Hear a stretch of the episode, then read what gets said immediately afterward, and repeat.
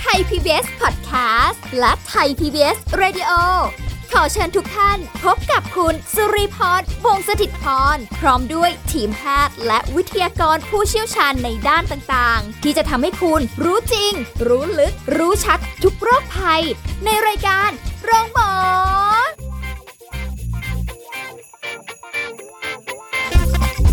สวัสดีค่ะ คุณผู้ฟังค่ะขอต้อนรับเข้าสู่รายการโรงหมอค่ะ วันนี้เราพบกันนะคะ มีสาระดีๆ ในเรื่องการดูแลสุขภาพมาฝากกันค่ะ แต่วันนี้เป็นอีกเรื่องหนึ่งนะคะ ที่ถือว่าเป็นอีกสิ่งที่เราต้องติดตามข่าวสารกัน แล้วก็เป็นประเด็นที่น่าสนใจตอนนี้ที่เกิดขึ้นกับเรื่องของยาเคนนมผง ซึ่งมีฤทธิ์ที่รุนแรงมาก แล้วทำให้มีผู้เสียชีวิตไปหลายรายเลยทีเดียว วันนี้เราจะคุยเรื่องนี้กับรองศาสตราจารย์แพทย์หญิงรัศมนกัลยาสิริภาควิชาจิตเวชศาสตร์คณะแพทยศาสตร์จุฬาลงกรณ์มหาวิทยาลัยค่ะสวัสดีค่ะ คุณหมอรัศมนค่ะค่ะสวัสดีค่ะคุณซีพรค่ะค่ะ คุณหมอคะตอนนี้เป็นข่าวเป็นคราวนะคะ เรียกว่าดังมากจริง ๆ เรื่องของยาเสพติดเรารู้แหละว่ามันมีโทษมานานแล้ว แต่ด้วยการระบาดของยาเคนมผงที่หลายคนอาจจะไม่เคย คุ้นเคย แล้วก็ไม่เคยได้ยินชื่อนี้มาก่อนนะคะ แล้วก็การระบาดค่อนข้างที่จะรุนแรงมาก เพราะว่ามีผู้เสียชีวิตเนี่ยหลายรายเลยทีเดียว แล้วก็ที่สำคัญคือยังมีคนที่ยังได้รับอันตรายต่อสมองอีกจำนวนหนึ่งด้วย ตรงนี้เนี่ยเป็นอีกปัญหาหนึ่งที่เกิดขึ้นในสังคมไทยของเราเรื่องของการใช้ยาเสพติดนะคะ วันนี้ขออนุญาตเป็นการขอความรู้จากคุณหมอละกันเรื่องของยาเคนมผง คือคำว่ายาเคเนี่ยไม่แน่ใจว่าจะเป็น ส่วนผสมหลักเลยหรือเปล่าที่มีตัวผสมอื่น ๆ ด้วยนะคะ เพราะว่าเท่าที่ติดตามข่าวก็จะมีอยู่หลายตัวเหมือนเหมือนกันใช่ไหมคะคุณหมอคะใช่ค่ะคือจริงๆแล้วชื่อเนี่ยมันก็เรียกเป็นอะไรหลาย ๆ อย่างตามที่เขาเรียกกันนะนะคะ ในตามตามหมู่ผู้ใช้สารแล้วก็ผู้ที่เขาอยู่ในแวดวงตรงนั้น แต่ว่าในตัวของ ว่าในนั้นเนี่ยจะมีอะไรเป็นตัวประกอบหรืออะไรยังไงบ้างเนี่ยเดี๋ยวก็ต้องรอการพิสูจน์ทางวิทยาศาสตร์ ซึ่งก็มีข่าวออกมาได้เรื่อยๆนะคะ ว่าเขาตรวจพบว่ามีสารอื่นๆที่เข้าไปผสมยังไงได้บ้างนะคะ แต่ว่าตัวสารหลักอะค่ะค่ะอ่าถ้าที่ยาเคเนี่ยก็เอ่อเจ้าตัวยาเคมันก็เป็นสารหลักประเภทหนึ่งอยู่แล้วนะคะ ที่มีคนเอาไปใช้เพื่อเออไม่ได้เป็นทางการแพทย์ แล้วก็เอาไปใช้เอง แล้วก็ทำให้เกิดเอ่อ ปัญหาทางสุขภาพตามมาทั้งทางกายแล้วก็ทางจิตใจค่ะ ค่ะรวมซึ่งไปถึงการเสพติดได้ด้วยค่ะ อ๋อ ซึ่งยาบางประเภทเนี่ยค่ะ ถ้าในเชิงการแพทย์เนี่ยก็จะมีการควบคุมในการใช้เป็นหลักอยู่แล้วใช่ไหมคะโดยโดยแพทย์ ไม่ได้บอกว่าจะให้ใครใช้สารตัวนี้ก็ได้แบบนั้นถูกไหมคะ ถูกต้องเลยค่ะ ก็คือเอ่อยาพวกนี้มีประโยชน์ในแง่ทางการแพทย์นะคะ มีที่ใช้บ้างนะคะค่ะในทางการแพทย์แต่ว่าเอ่อเป็นก็คือว่ามีผู้ที่อาจจะเอ่อ นำไปใช้นะคะ โดยที่เอ่อเสพเพื่อความบันเทิง หรือว่าเพื่อสันทนาการในแวดวงอะไรอย่างนี้โดยเฉพาะเอ่อในกลุ่มนะคะ บางทีเนี่ยอย่างยาเคเนี่ยถ้าแต่ก่อนค่ะเราก็จะเอ่อรู้จักกันว่าเออไม่ทักจะได้ยินชื่อว่าอย่างคลับดักก็คือเป็นยาแบบที่เขาใช้กันในพวกในคลับในอะไรอย่างนี้ยหรือเปล่าซึ่งก็เอ่อมียา เสพติดหลายชนิดที่อยู่ในในประเภทนี้อะนะคะค่ะซึ่งซึ่งก็มีมีคนเขาใช้กันกันอยู่กับรายมานานแล้วนะคะค่ะอืมซึ่งยาเสพติดเนี่ยหลายคนพอจะทราบอยู่แล้วว่าอ่าบางประเภทมีฤทธิ์ในการกดประสาท แล้วก็การหายใจอีกบางประเภทอาจจะเป็นเรื่องของการมากระตุ้นประสาท ซึ่งแต่ละประเภทเนี่ยก็จะมีประเภทของยาเสพติดที่แตกต่างกันออกไป ซึ่งอย่างฤทธิ์กดประสาทและการหายใจเนี่ยส่วนใหญ่จะมีอะไรที่อยู่ในกลุ่มนี้บ้างอะคะเอ่ออันนี้จะนอกเหนือของยาเคแล้วนะคะเอ่อยาเคนี่จะเป็นสารหลอนประสาทอืมอ่าทีนี้ในเรื่องที่มันออกฤทธิ์ต่อระบบประสาทเนี่ยเขาก็จะค่ะแบ่งเป็นหลอนประสาทกดประสาท แล้วก็กระตุ้นประสาทนะคะค่ะเอ่อทีนี้ถ้าเอ่อในกลุ่มของยาที่กดประสาทนี้เนี่ยก็จะมีเช่นในกลุ่มของเอ่อพวกยาที่เราใช้เพื่อเอ่อช่วยนอนหลับบ้างอะไรอย่างเงี้ยนะคะ แต่ว่า ถ้าเอาไปใช้แบบนานๆ หรือว่าใช้ในปริมาณสูงก็อาจจะติดได้นะคะ ก็คือกลุ่มยาอย่างเบนโซไดอะซิตีนเนี่ยนะคะค่ะก็จะเป็นกลุ่มยาหลักยายากลุ่มใหญ่ว่างั้นเถอะหนึ่งมีอืมยาอีกหลายชนิดอยู่ในนั้นนะคะค่ะอันนี้ก็กดประสาทเช่นเดียวกันค่ะยาอย่างกลุ่ม opioid นะคะ ก็กดประสาทได้นะคะ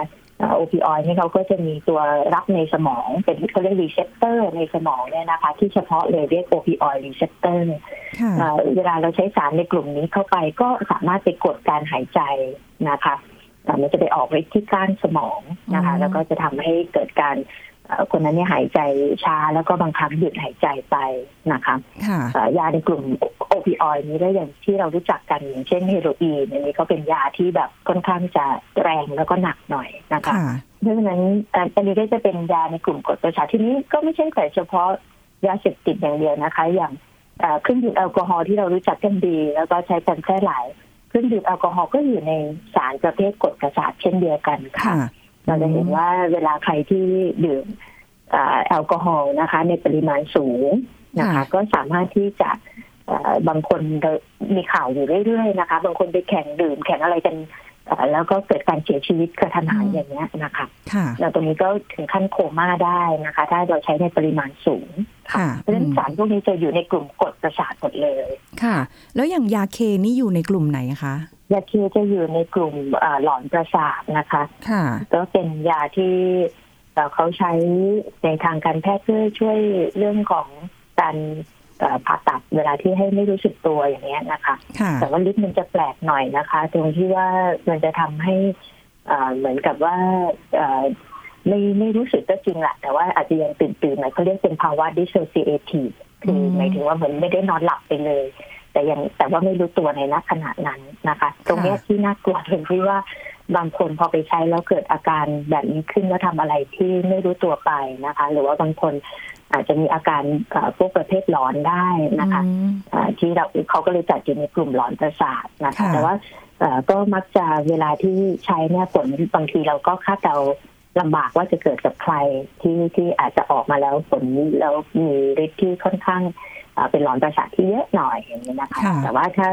ในทางที่ใช้ทางการแพทย์เนี่ยเขาก็จะใช้ในระดับที่พอเหมาะค่ะ แล้วก็ไม่ไม่ไม่ทำให้เอ่อเกิดอาการข้างเคียงเหล่านี้น้อยแต่ก็ไม่ได้หมายความว่าไม่เกิดเลยนะคะอาการค่ะข้างเคียงพวกนี้ก็เกิดได้บ้างค่ะ เวลาที่ใช้ทางการแพทย์ค่ะค่ะ ซึ่งถ้าถ้ามองในแง่ของทางการแพทย์เนี่ย เวลาที่ใช้เขาจะก็จะดูในน้ำหนักตัว แล้วก็ดูองค์ประกอบอื่น ๆ ร่วมด้วยใช่ไหมในการที่จะใช้ยาเคกับคนไข้ มันจะต่างกับเรื่องของการที่เอามาเสพนั่นคือ ใช่เลยค่ะค่ะ คือเวลาเราใช้ทางการแพทย์ก็คือต้องอยู่ในที่ที่ปลอดภัยต้องเอ่อมีที่ที่สามารถที่จะช่วยช่วยชีวิตได้เลยล่ะว่าอย่างนั้นเถอะถ้าค่ะเผื่อว่าเกิดอะไรขึ้นเอ่ออืมเวลาที่ใช้ไปอย่างเงี้ยนะคะ แล้วเกิดค่ะปัญหาทางระบบทางเดินหายใจทางเดินเอ่อในเรื่องของระบบหัวใจทางระบบไหลเวียนโลหิตอย่างเงี้ยนะคะ เราสามารถที่จะ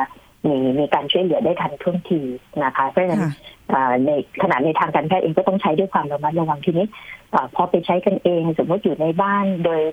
อ่าปกติโดยทั่วไปอย่างนี้ยเกิดอะไรขึ้นบางทีอาจจะลำบากนิดนึงในการที่จะเข้าเข้าถึงการช่วยเหลือค่ะค่ะ ซึ่งเรื่องนี้เวลาที่เอาไปเสพเองเราไม่รู้ว่าตัวเราเองเนี่ยเอ่อ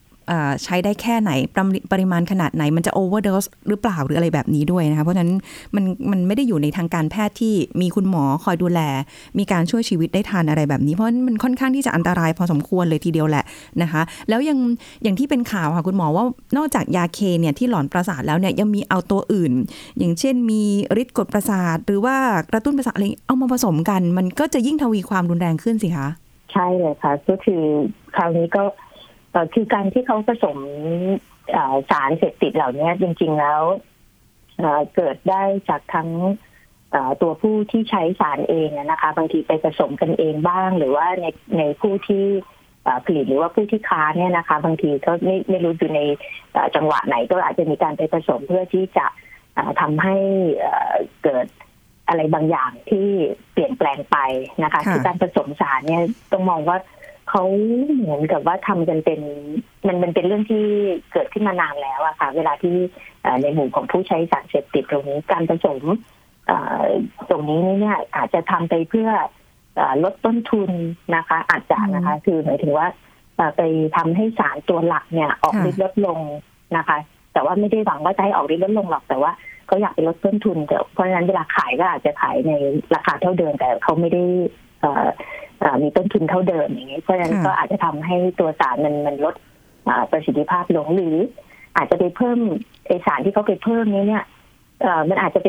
ทำงานแล้วไปออกฤทธิ์เกิดปฏิกิริยากัน แล้วทำให้สารหลักมันออกฤทธิ์มากขึ้นก็มีนะคะค่ะโดยที่ไอตัวที่เอาเข้าไปนั้นเนี่ย มันก็อาจจะราคาไม่แพงมากนักอืมเท่ากับสารตัวหลัก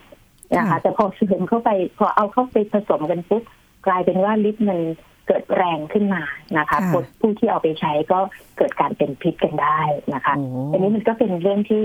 เอ่อเขาเรียกว่าเราถึงต้องบอกเด็กและเยาวชนของเราว่าเอ่อพยายามที่จะหลีกเลี่ยงนะคะไอ้พวกสารเหล่านี้เพราะเราไม่ทราบเลยว่าที่มาที่ไปหรือว่าเวลาที่เขาเอาไปผสมหรืออะไรมาเนี่ยมันเป็นอะไรยังไงบ้างนะคะค่ะเพราะว่าสิ่งเหล่านี้มันเกิดขึ้นกันโดยทั่วไปอยู่แล้วเขาเรียกความบริสุทธิ์ของตัวสารเนี่ยบางทีมัน มันอาจจะไม่ร้อยเปอร์เซ็นต์นะคะอืมมันจะมีการผสมอะไรจะเปลี่ยนเข้ามาได้ค่ะ ฟังดูแล้วน่าห่วงจริง ๆ ค่ะ เพราะว่ารูปแบบในเรื่องของสารเสพติดหรือสิ่งเสพติดเนี่ยแน่นอนว่า คนค้ายาเสพติดเขาก็ต้องคิดสูตร หรือว่าคิดอะไรที่มันมีการลดต้นทุนด้วย หรือว่ามีฤทธิ์ที่เพิ่มมากขึ้น เหมือนกับว่าเป็นสารเสพติดชนิดใหม่ เพื่อดึงดูดของคนที่เคยเสพอยู่แล้ว อาจจะเคยเสพแต่สมมุติว่าเป็นยาไอซ์หรือว่าเป็นเอ่อพวก เคยาเคอะไรพวกนี้เป็นประจำก็อาจจะได้มีการเปลี่ยนรูปแบบแล้วรู้สึกว่า เอ้ยมันมันสนุกขึ้นมันมีอะไรที่แบบแปลกใหม่มากขึ้นในทำนองนั้นด้วยนะคะ อันนี้คงต้องฝากไว้สำหรับคุณผู้ฟังนะ แล้วนอกจากนี้ค่ะคุณหมอคะในกลุ่มร้อนประสาทกลุ่มฤทธิ์กดประสาทและการหายใจ ทีนี้ในการกระตุ้นพวกสารกระตุ้นประสาทเนี่ยส่วนใหญ่ที่เราจะพบบ่อยในบ้านเราเนี่ย จะเป็นประเภทพวกไอซ์พวกยาบ้าแบบนี้หรือเปล่าคะ ใช่ค่ะ ของบ้านเราก็จะเจอพวกเม็ดแอมเฟตามีนนะคะอืมก็คือ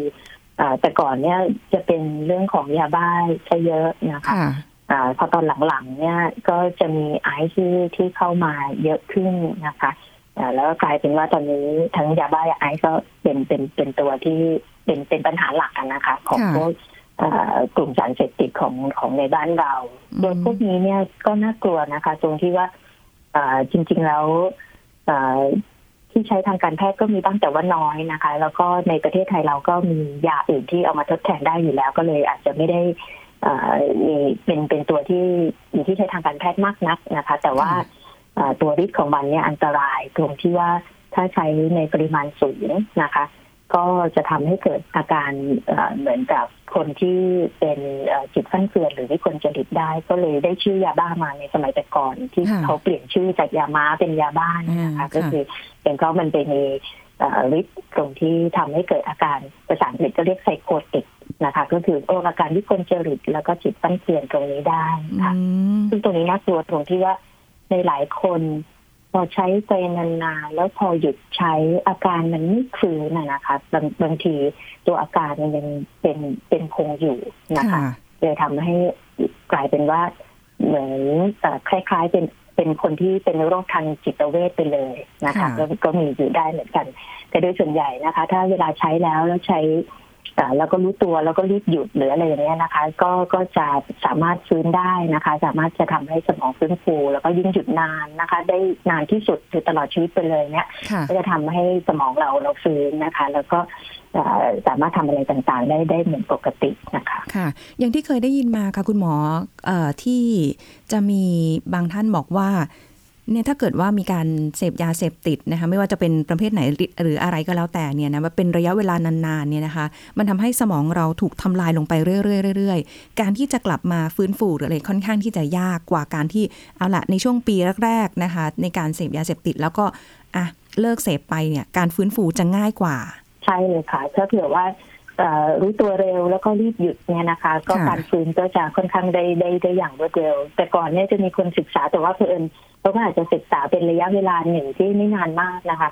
อ่าเช่นอาจจะแค่หนึ่งปีอย่างเงี้ยนะคะค่ะพอก็ดูเพื่อดูว่าหลังจากใช้ไปแล้วก็หยุดใช้เนี่ยอืมไปสักหนึ่งปีแล้วเนี่ยฟื้นแค่ไหนยังไงบ้าง ปรากฏว่าในตอนช่วงนั้นเขาก็พบว่ายังไม่ค่อยฟื้นเท่าไหร่ ก็เลยค่ะเป็นที่มาว่าอ่าแต่ก่อนเราก็จะมองว่าโอ้โหถ้าใช้สารไปแล้วเนี่ยโอ้โหมันเกิดผลแบบอ่า ไม่ไม่หายเลยนะ มันเอ่อเหมือนกับว่าเรื้อรังไปเลยนะอืมแล้วก็ติดตัวเลย คือไอ้ไอ้การที่มันเข้าไปทำลายตรงนี้ แต่ค่ะปรากฏว่ายิ่งพอศึกษาไปแล้วดูว่าเอ่อหยุดยิ่งหยุดใช้นานขึ้นเรื่อยๆนะคะ ระยะเวลาที่ไม่ใช้สารเนี้นานขึ้นเรื่อยๆก็มีโอกาสค่ะ ที่มันจะฟื้นสภาพขึ้นได้นะคะอืมเพียงแต่ว่าอ่าในเรื่องของการเสพติดตรงเนี้ยอ่ามันจะมีอ่าข้อที่น่ากังวลอยู่อันหนึ่งก็คือว่าอา พอหลังจากหยุดใช้ไปนานๆ ถ้าสมมติว่าไปใช้ใหม่นะคะ มันจะไปเกิดกระบวนการที่ทำให้เกิดการเปลี่ยนแปลงที่เกิดเขาเรียกเหมือนกับทำให้เสร็จติดได้ได้ง่ายกว่าเดิมนะคะมากกว่าตอนที่ตอนช่วงต้นๆที่เขาเริ่มใช้ตอนเริ่มใช้ตอนแรกๆอาจจะแค่ใช้ไปปีสองปีถึงจะเริ่มติด แต่ว่าพอเขาหยุดใช้ไปแล้ว เขาต้องระมัดระวังตัวมากๆเลย เพราะว่าถ้า พอเขาหยุดใช้ไปแล้วสามสี่ห้าปีแล้วไปเริ่มใช้ใหม่ เขาจะติดได้ง่ายกว่าตอนแรกเพราะว่าสมองมันอาจจะมีการเปลี่ยนแปลงอะไรบางอย่างที่ทำให้เขาเนี่ยมีมีความเปราะบางมากขึ้นนะคะโอ้โหแต่อย่างไรก็ตามค่ะยิ่งหยุดใช้นานเท่าไหร่ยิ่งดีค่ะ ยิ่งดีนะคะ แต่ปัญหาคือว่าตอนนี้นอกจากยาเคนมผงที่ออกมากันใหม่ล่าสุดเนี่ยนะคะ กลายเป็นว่าแม้กระทั่งยาบ้ายาไอซ์เองเนี่ย ก็มีการแพร่ระบาดมากขึ้นเมื่อก่อนเนี่ยยาบ้าจะดูเยอะ แต่เดี๋ยวนี้ยาไอซ์เนี่ยกลายเป็นว่าหาง่ายขึ้น แล้วก็ด้วยปริมาณในการลักลอบนำเข้าหรือหรือขายก็แล้วแต่เนี่ยมีปริมาณที่มากขึ้นไปอีก มันกลายเป็นว่ารู้สึกว่า เอ๊ะเดี๋ยวนี้ไอซ์มันหาง่ายขนาดนั้น แล้วเเรื่องของฤทธิ์ตอบสมองของเขาเนี่ยค่อนข้างที่จะมีปัญหามากเลยใช่ไหมคะฤทธิ์ในทั้งยาบ้ากับยาไอซ์มันเป็นฤทธิ์เดียวกัน คือกระตุ้นประสาท ในแง่ที่ว่า มีอาการหวาดระแวงที่เห็นตามข่าวนะหวาดระแวงหูแว่วประสาทหลอนในนี้คือเป็นเป็นปกติเป็นพื้นฐานเลยใช่ไหมที่คนที่เล่นยาประเภทนี้จะมีอาการแบบนี้ค่ะ คุณหมอ โอ้ค่ะ เป็นเปอร์เซ็นต์ที่สูงนะคะ ที่จะเกิดอาการเรียกว่าหวาดระแวงได้อ่าทีนี้เคยศึกษาอันนี้ทำในผู้ป่วยที่มารับการรักษาเรื่องของเมทาเฟตามีนซึ่งก็อยู่ในไอซ์กับยาบ้าเนี่ยนะคะเขาพบว่า เมื่อสอบถามไปเนี่ยประมาณร้อยละสี่สิบนะคะ ที่พอถามไปแล้วบอกว่า เออใช่ตอนที่เขาใช้สารเนี่ยเคยมีความรู้สึกคล้ายๆหวาดระแวงอยู่ก็ถือว่าสูงทีเดียวนะคะ เรียกว่าเกือบหนึ่งหนึ่งในสองว่างั้นเถอะที่ถ้าไปใช้สารพวกนี้เนี่ยก็จะเคยมีประสบการณ์แบบหลอนนะคะหวาดระแวงหรือว่ากลัวคนมาทำร้าย บางทีพกอาวุธนะคะ แล้วก็ดูแล้วก็เป็นเป็นประสบการณ์ที่เท่าที่ถามดูเขาก็จะไม่ค่อยชอบนะคะ เป็นภาวะที่ดูน่าหวาดกลัวค่ะ แล้วก็หลายคนจะรู้สึกเหมือนกับมีการคุกคามถึงชีวิตเขาได้ค่ะซึ่งอันนี้เจอได้ถึงร้อยละเกือบสี่สิบเลยนะคะ แต่ยังไงก็ตามค่ะ เวลาที่เขาหยุดใช้เนี่ยอาการเหล่านี้มันก็จะหายไปเองนะคะจะมีอยู่ส่วนหนึ่งเท่านั้นนะคะ ที่อาการเนี่ยยังคงอยู่แม้ว่าจะหยุดใช้แล้วนะคะด้วยอาการพวก หวาดระแวงหวาดระแวงหรือว่าหูแว่วภาพหลอนต่างๆ เหล่านี้เนี่ยก็จะอยู่หลังจากที่ใช้ไปได้ประมาณไม่เกินหนึ่งเดือนนะคะถ้าถ้าอยู่ในช่วงนี้เนี่ยเราก็ยังเรียกว่าเป็นอาการที่เกิดจากการใช้สารเสพติดเหล่านี้อยู่นะคะ ค่ะอันนี้เป็นแต่ว่าเขาเรียกว่าพิษของมันเนี่ยมันหายไปละ แต่อาการมันยังคงอยู่ไปเรื่อยๆนะคะฟังแล้วก็รู้สึกแบบว่า เหนื่อยแทนจริง ๆ ทั้งคนที่เสพหรือว่าคนที่ต้องดูแลด้วยเช่นเดียวกันนะคะ มันมันแบบอาการค่อนข้างที่จะต่อเนื่องกันไปถึงแม้ว่าจะหยุดแล้วก็ตามนะคะ คุณหมอคะเดี๋ยวเราพักกันสักครู่ค่ะ เดี๋ยวช่วงหน้าเราคุยกันต่อนะคะ ยังมีอีกหลายเรื่องเลยที่จะได้พูดคุยกับคุณหมอนะคะเดี๋ยวพักกันสักครู่ค่ะ พักกันสักครู่แล้วกลับมาฟังกันต่อค่ะ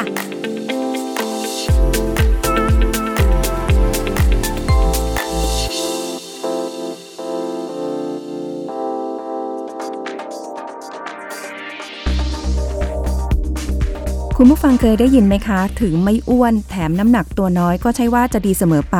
พระคุณอาจกำลังอยู่ในภาวะน้ำหนักน้อยกว่าเกณฑ์ หรือคนที่มีค่าดัชนีมวลกายน้อยกว่า 18.5 กิโลกรัมต่อเมตร ซึ่งก็ถือเป็นปัญหาสุขภาพนะคะ น้ำหนักตัวน้อยเกิดขึ้นได้จากการบริโภคอาหารที่ไม่ดี กินน้อยกว่าที่ร่างกายต้องการ หรือได้รับสารอาหารที่จำเป็นไม่เพียงพอ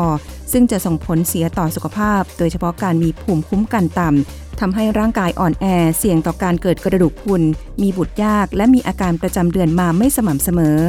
ดังนั้นควรเพิ่มน้ำหนักตัวโดยเป็นน้ำหนักของกล้ามเนื้อ ด้วยการออกกำลังกายแบบแรงต้านที่ใช้ความหนักที่เราสามารถทำได้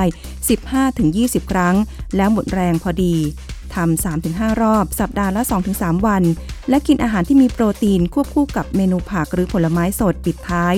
และอย่าลืมหลีกเลี่ยงเครื่องดื่มที่มีน้ำตาลสูง เน้นทานไขมันไม่อิ่มตัวจากปลาหรือถั่วต่างๆ ด้วยค่ะ ขอขอบคุณข้อมูลจากสำนักงานกองทุนสนับสนุนการสร้างเสริมสุขภาพ หรือสสส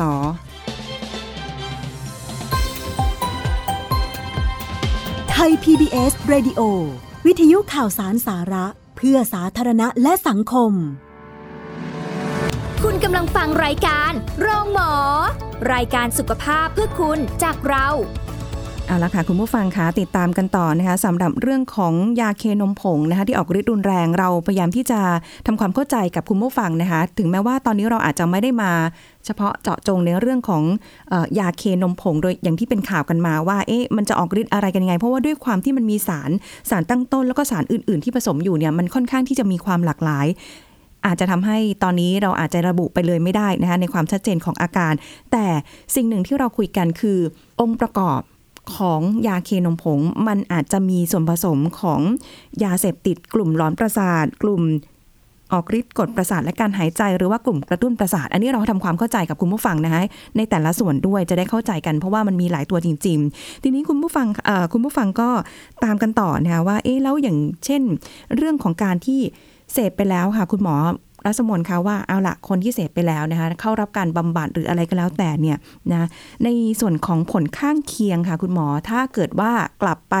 เสพซ้ำนะคะซ้ำๆอยู่บ่อยๆ หรือว่าอะไม่เคยไปเข้ารับการบำบัดเลย มันจะมีผลเสียต่อตัวผู้เสพยังไงบ้างอะคะค่ะก็ในการโดยโดย definition หรือคำจำกัดความของการเสพติดนี้เนี่ย หนึ่งในนั้นก็คือการที่เขาเสพซ้ำๆเสพบ่อยๆอะนะคะค่ะเอ่อทั้งๆทที่เขาอยากหยุดเสพแต่ว่าเขาหยุดไม่ได้ เพราะด้วยฤทธิ์ของสารเนี่ยมันไปทำงานต่อสมองแล้วทำให้เอ่อเกิดความอยากสารนะคะอืมโดยที่มันแรงความอยากนี่แรงกว่าความอยากปรารถนาอย่างอื่นๆตามปกตินะคะค่ะเอ่อตรงเนี้ยมันเป็นทางชีวภาพนะคะ ที่สารเสพติดมันเข้าไปออกฤทธิ์ต่อสมอง แล้วก็เอ่อในจริงๆแล้วตอนเบื้องต้นเนี่ย คนที่เริ่มใช้สารเนี่ยไม่มีใครหรอกค่ะ ที่อยากที่จะใช้แล้วก็ติดมันนะคะเอ่อคือคือแต่ละคนเขาก็อาจจะใช้ด้วยเหตุและผลแตกต่างกันออกไปค่ะแต่ไอตัวสารนี่แหละ พอมันเข้าไปสู่ในระบบปุ๊บเนี่ย มันจะไปก่อให้เกิดกระบวนการในพาสเวย์หรือระบบอ่าทางเดินของสมองที่เราเรียกว่า reward system นะคะค่ะทำให้เขาเนี่ยเกิดความรู้สึกอยากเสพซ้ำๆบ่อยๆนะคะ แล้วก็จนถึงขั้นว่า แม้จะอยากหยุด แต่ก็ไม่สามารถหยุดการกระทำของตนเองได้แล้วนะคะค่ะเข้าไปสู่ภาวะที่ว่าโรคติดเอ่อสมองที่ติดสารเสพติดตรงนี้ได้ค่ะอืมซึ่งถ้าถ้าถ้าเป็นอย่างนี้ไปบ่อยๆ ก็จะเข้ากระบวนการที่ทำให้เกิดเสพติดเอ่อไปได้เรื่อยๆ แล้วไม่หายสักทีกับอีกอันหนึ่งก็คือเอ่อมันจะเกิดภาวะที่หลายๆคนอาจจะเคยได้ยินชื่อนะคะ อย่างเช่น ภาวะดื้อสารค่ะหรือเอ่อภาษาอังกฤษเขาก็เรียกว่า tolerance คือแปลว่า เอ่อเขาเนี่ยเมื่อใช้สารในระดับเท่าเดิมแล้วฤทธิ์มันจะได้ไม่เหมือนเดิมแล้วค่ะนะคะเขาจะต้องเพิ่มปริมาณมากขึ้นมากขึ้นมากขึ้นไปเรื่อยๆอืมนะคะจนกระทั่งเอ่อหยุดมันไม่ได้เลยจนกระทั่งอาจจะไปทำลายชีวิตอะไรบางอย่างเขาแล้วเขาก็เอ่อต้องหยุดไปสักระยะหนึ่งแต่สักพักก็อาจจะกลับมาใช้อีกอย่างเงี้ยนะคะค่ะเอ่อเขาเรียกภาวะดื้อสารกับอีกอันหนึ่งก็คือภาวะถอนสารนะคะค่ะหรือ withdrawal ในภาวะนี้เนี่ยก็จะเป็นภาวะที่หลังจากเขาใช้มานานๆแล้วพอไปหยุดใช้หรือลดการใช้ทันทีเนี่ยจะเกิดความไม่สุขสบายอย่างมากนะคะอืมอ่าแล้วแต่ชนิดสารที่เขาใช้นะคะ ว่าค่ะจะทำให้เกิดอาการถอนอย่างไรบ้างอย่างเช่นเอ่ออย่างเครื่องดื่มแอลกอฮอล์ที่เรารู้จักกันดีเนี่ยอย่างสำหรับคนที่เขาติดแอลกอฮอล์เนี่ยพอเขาหยุดใช้ก็จะเกิดอาการมือสั่นเหงื่อออกนะคะค่ะใจสั่นหรือบางคนเนี่ยชักแล้วก็มีภาวะเพ้อได้นะคะ อันนี้ก็จะเป็นภาวะถอนของแอลกอฮอล์แต่ว่าถ้าเป็นอย่างในพวกของกลุ่มยากดประสาทอย่าง benzodiazepine หรือว่าเฮโรอีนอ่าจริงๆ benzodiazepine เนี่ยจะเป็นกลุ่มที่คล้ายแอลกอฮอล์มากอาอาการถอนก็จะคล้ายๆกับแอลกอฮอล์เลยค่ะแต่ว่าถ้าเป็นเฮโรอีนเนี่ยจะทำให้เกิดอาการเจ็บปวดเมื่อยเนื้อตัวอย่างรุนแรงปวดไปถึงกระดูกอย่างเงี้ยนะคะอืมแล้วก็มีท้องเสียนะคะ เป็นภาวะที่ทรมานอย่างยิ่งค่ะเพราะฉะนั้นนี่คือ ผลนะคะ ที่เกิดจากการที่พอหลังจากใช้สารไปนานๆก็จะเกิดภาวะเหล่านี้ขึ้นได้กับร่างกายของเรา แต่ว่าในแต่ละภาวะนี้ก็มีวิธีในการดูแลรักษานะคะ ที่ค่ะที่สามารถช่วยบรรเทา แล้วก็ทำให้เอ่อไม่ไม่ไม่รู้สึกทรมานนะนะคะ จากภาวะที่สารเหล่านี้เวลาที่เข้าสู่กระบวนการบำบัด ก็จะทำให้หยุดสารค่อนข้างได้ได้ดีค่ะ โอ้โห อันนี้คือต้องต้องเรียกว่าฝากไว้สำหรับใครที่ฟังรายการอยู่ตรงนี้นะคะ อาจจะต้องแบบว่ามีเรื่องของการที่ช่วยกันทั้งเรื่องของการให้กำลังใจเรื่องของการถ้าจะนำผู้เสพไปบำบัดหรืออะไรก็แล้วแต่ด้วยนะคะคุณหมอคะอาจจะได้เวลาสั้น ๆ ไม่นานมากนะคะ คือแล้วเราจะรู้ได้ยังไงว่า มีการเสพเกินขนาดแล้วถ้าเกิดเจอเนี่ย เราจะช่วยเหลือเขาได้ยังไงบ้างอะคะค่ะการเสพเกินขนาดเนี่ยนะคะหรือที่เราเรียกว่า overdose นี้เนี่ย เป็นจะเป็นภาวะที่เอ่อเขาจะรู้สึกเอ่อบางคนก็จะถึงขั้นไม่รู้สึกตัวไปเลยก็มีนะคะค่ะเอ่อใน overdose ของสารแต่ละประเภทก็แล้วแต่ชนิดของสารอีกนะคะอืมอย่างถ้าไป overdose อย่างพวกยาไอซ์ยาบ้า ซึ่งก็เป็นสารกระตุ้นในภาวะเป็นพิษของเขาเนี่ยก็คืออย่างที่เมื่อกี้พูดถึงนะคะ ที่ว่าค่ะหวาดระแวงอย่างมากอย่างเงี้ยนะคะค่ะบางทีเขาไป overdose แล้วก็เกิดเป็นภาวะเหล่านั้นก็ได้ หรือบางคน จริงๆ ภาวะเหล่านั้นแม้จะไม่ overdose ก็ทำให้เกิดได้ด้วยเช่นเดียวกัน แต่ overdose ที่น่ากลัวนะคะ ก็คือ overdose ที่มีผลต่อร่างกายนะคะค่ะเอ่อไม่ว่าจะเป็นทางระบบทางเดินหายใจนะคะ ระบบไหลเวียนโลหิตนะคะไอ้เจ้า overdose แบบนี้เนี่ยอย่างเช่นพวกเอ่อที่เรากลัวกันก็คือพวกกลุ่มโอพีออยนะคะ ก็คือพวกเฮโรอีนเฮโรอีนการไป overdose อ่าจะหยุดการหายใจเลยเพราะฉะนั้นเนี่ย วิธีช่วยเหลือจริง ๆ แล้วเนี่ยเบื้องต้นต้องไปใช้ยาแก้นะคะอ่าเพื่อทำให้อ่าฤทธิ์ของเฮโรอีนเนี่ยมันมันหลุดออกมาทันทีนะคะเพราะว่าจะมียาชื่อนาล็อกโซนที่จะต้องใช้ในสถานพยาบาลเพื่อที่จะตรงนี้แต่ระหว่างนั้นเนี่ยค่ะ ถ้าเราพบผู้ที่หยุดหายใจนะคะ จะต้องไปดูที่ว่าเต้นอยู่หรืออะไรหรือเปล่านะคะถ้าค่ะก่อนที่จะทำตรงนั้นก็รีบหาความช่วยเหลือก่อนรีบโทรนะคะอ่าให้รถฉุกเฉินมานะคะ หรือว่าโทรหาคนที่อ่าอ่า จะเข้ามาช่วยเหลือได้ทันก่อนอืมเรียก call for help ก่อนแล้วเสร็จแล้วตัวเราก็อ่าช่วยช่วยปั๊มเขาตรงนั้นนะคะค่ะแล้วก็เอ่อจริงๆตรงนี้ก็ถือว่าเป็นภาวะที่ฉุกเฉินมากๆนะคะ ถ้าถ้าค่ะเราไปเจอตรงนั้นอ๋อการทวิธีอีกอันหนึ่งก็คือควรที่จะเรียกว่าไม่ได้ใช้หรือว่าอะไรอย่างเงี้ยำนะคะ ค่ะคอยช่วยช่วยสอดส่องกันหน่อยนะคะค่ะคืออย่างน้อยก็เพื่อความปลอดภัยนะคะค่ะอืมอันนี้ก็การทำ CPR นี่ก็สำคัญมากเลยนะคะ จริงๆ ยังมีหลายเรื่องเลยที่อยากจะได้ขอความรู้กับคุณหมอรัศมนด้วยเนี่ยเดี๋ยวเอาไว้โอกาสหน้านะคะ วันนี้ต้องขอบคุณคุณหมอรัศมนเป็นอย่างยิ่งค่ะ ที่มาให้ความรู้กับรายการของเรานะคะ ขอบคุณค่ะ สวัสดีค่ะยินดีค่ะ ขอบคุณค่ะคุณสิริพรสวัสดีค่ะค่ะเอาละค่ะคุณผู้ฟังหมดเวลาแล้วนะคะ พบกันใหม่ครั้งหน้ากับรายการโรงหมอ สวัสดีค่ะ พูด บอกต่อกับรายการโรงหมอได้ทุกช่องทางออนไลน์ เว็บไซต์ www.thaipbspodcast.com แอปพลิเคชัน Thai PBS Radio Facebook Twitter Instagram Thai PBS Podcast และฟังได้มากขึ้นกับพอดแคสต์โรงหมอ ที่ Apple, Google, Spotify, SoundCloud และ Podbean ทุกเรื่อง ทุกโรค บอกรายการโรงหมอ